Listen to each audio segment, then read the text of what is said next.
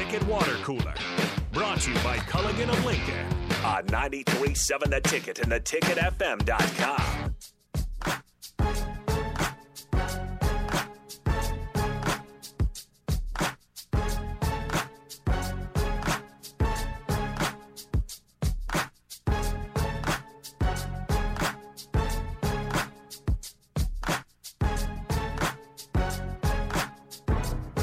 We're back here on the Ticket Water Cooler on 93.7 The Ticket, and uh, we're set to be joined by Bryan Munson of On3 Sports here in just a second.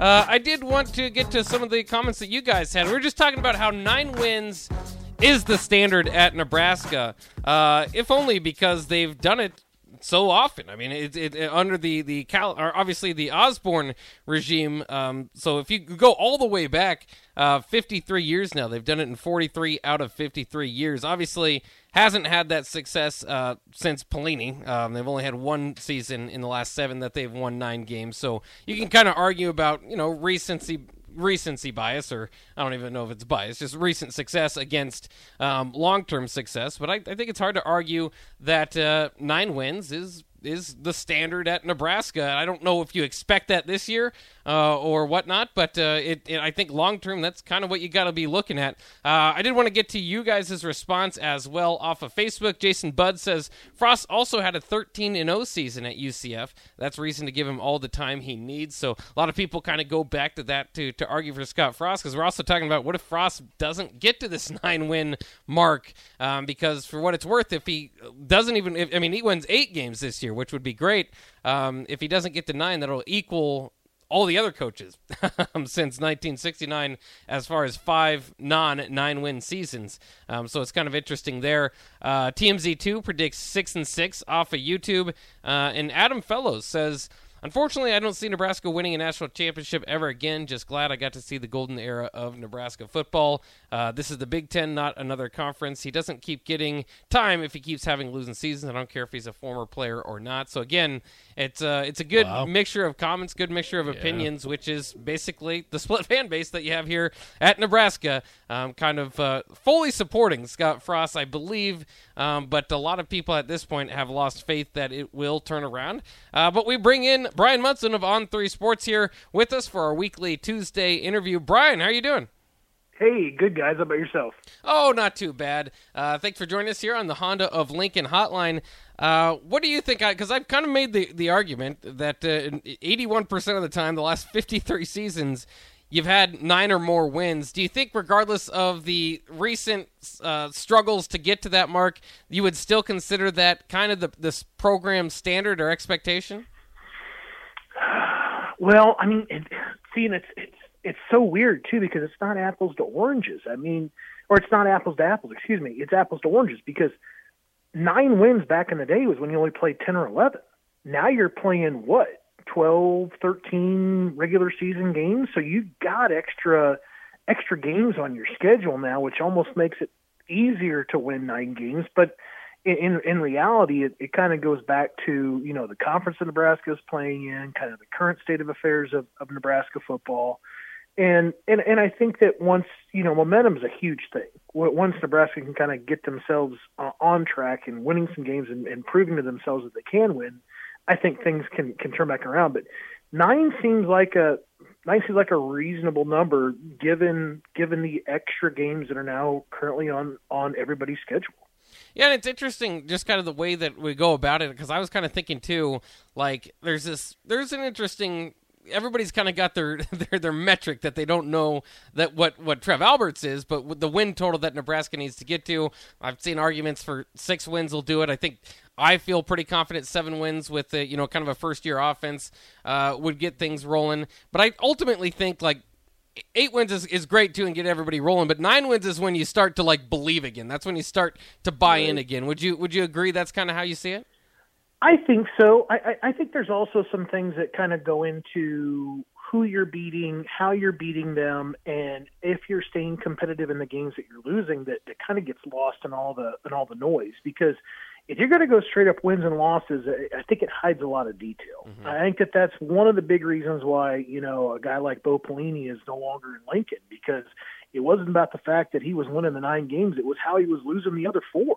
it was about it was about it was about getting trounced in the Big Ten championship, you know, against against Wisconsin. It was about never really having much of an answer for the Badgers, you know, altogether.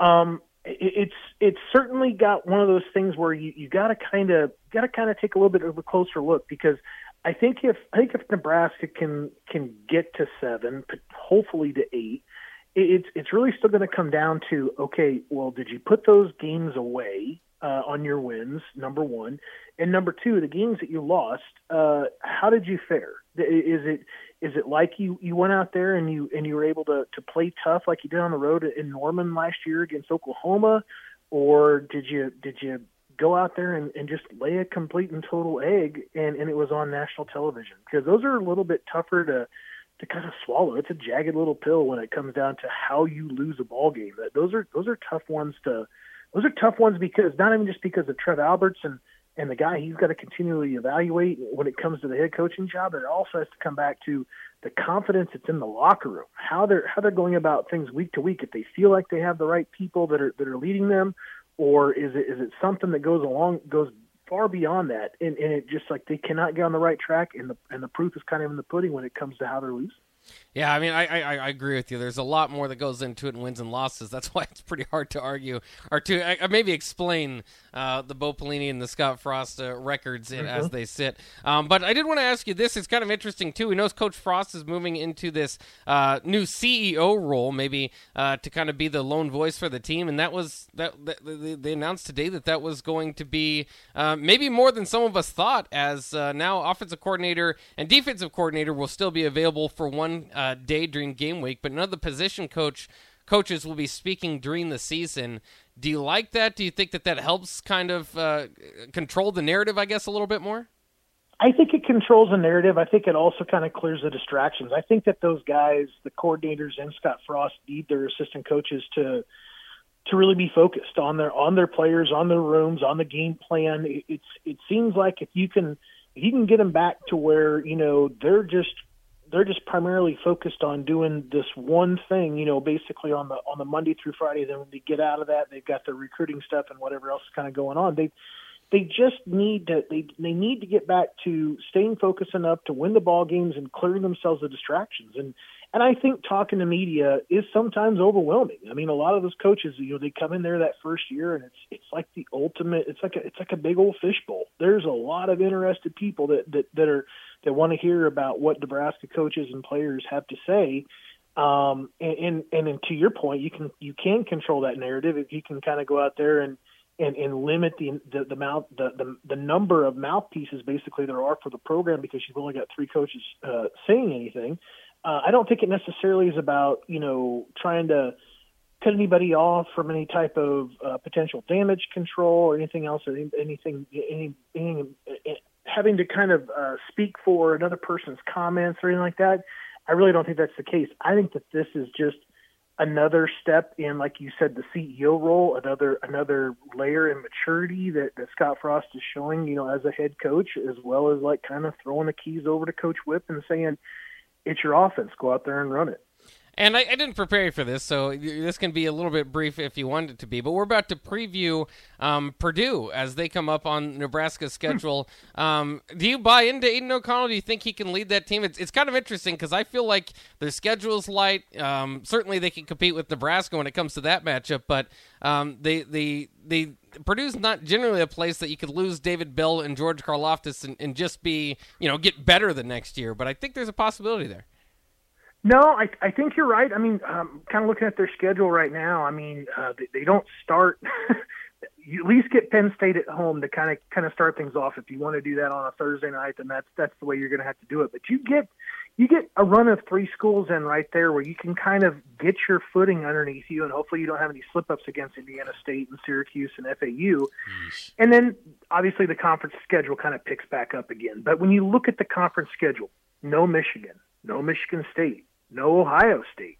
You're you're picking up uh, Iowa, Wisconsin, Nebraska, Northwestern, Indiana, but you're you're missing kind of uh, a few of those top dogs. And and when you're when you're playing, you know, playing Nebraska, you're getting them at home. When you're playing against Iowa, you're getting them at home, and you get Northwestern at home too.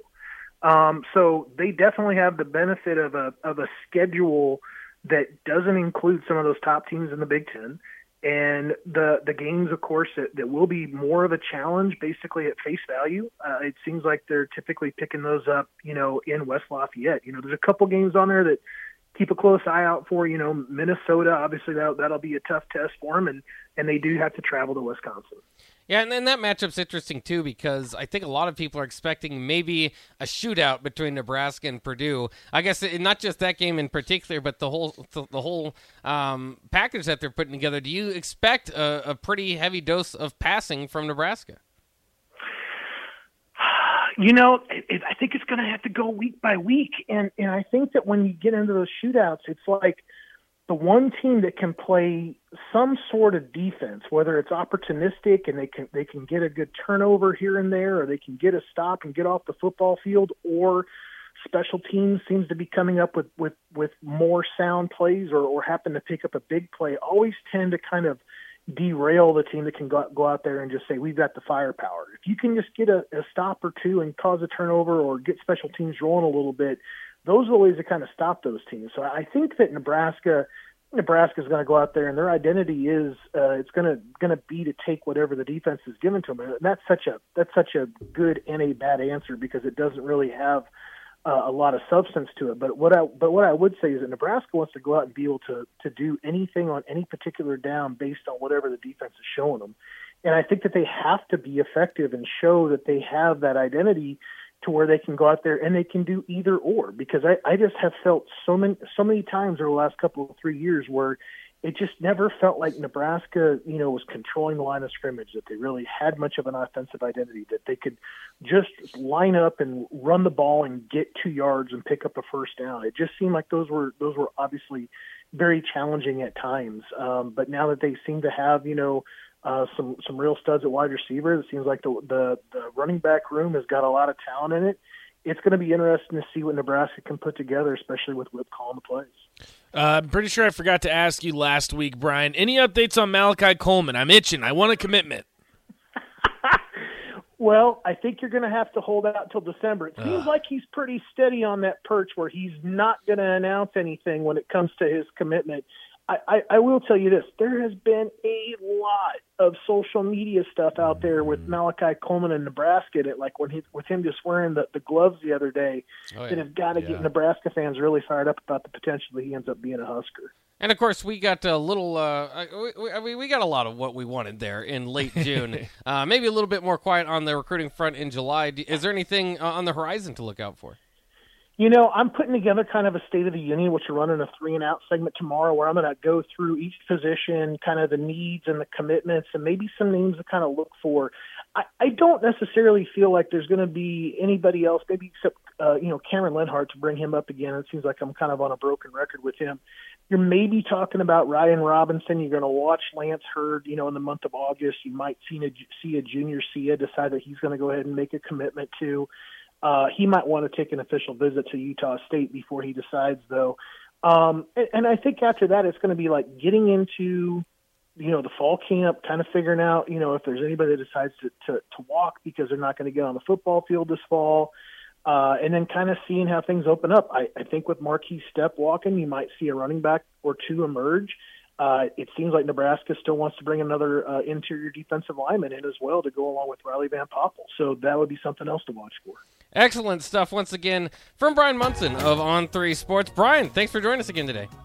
Have a great day, guys. We'll see you. All right, there he goes. Bryan Munson of On Three Sports. Always a great addition to our Tuesday lineup. Uh, we'll take a quick break. When we come back here on the Ticket Water Cooler, we will preview preview those Purdue Boilermakers and my guy, your boy, big AOC guy. Uh, we'll talk about that next year on the Ticket Water Cooler.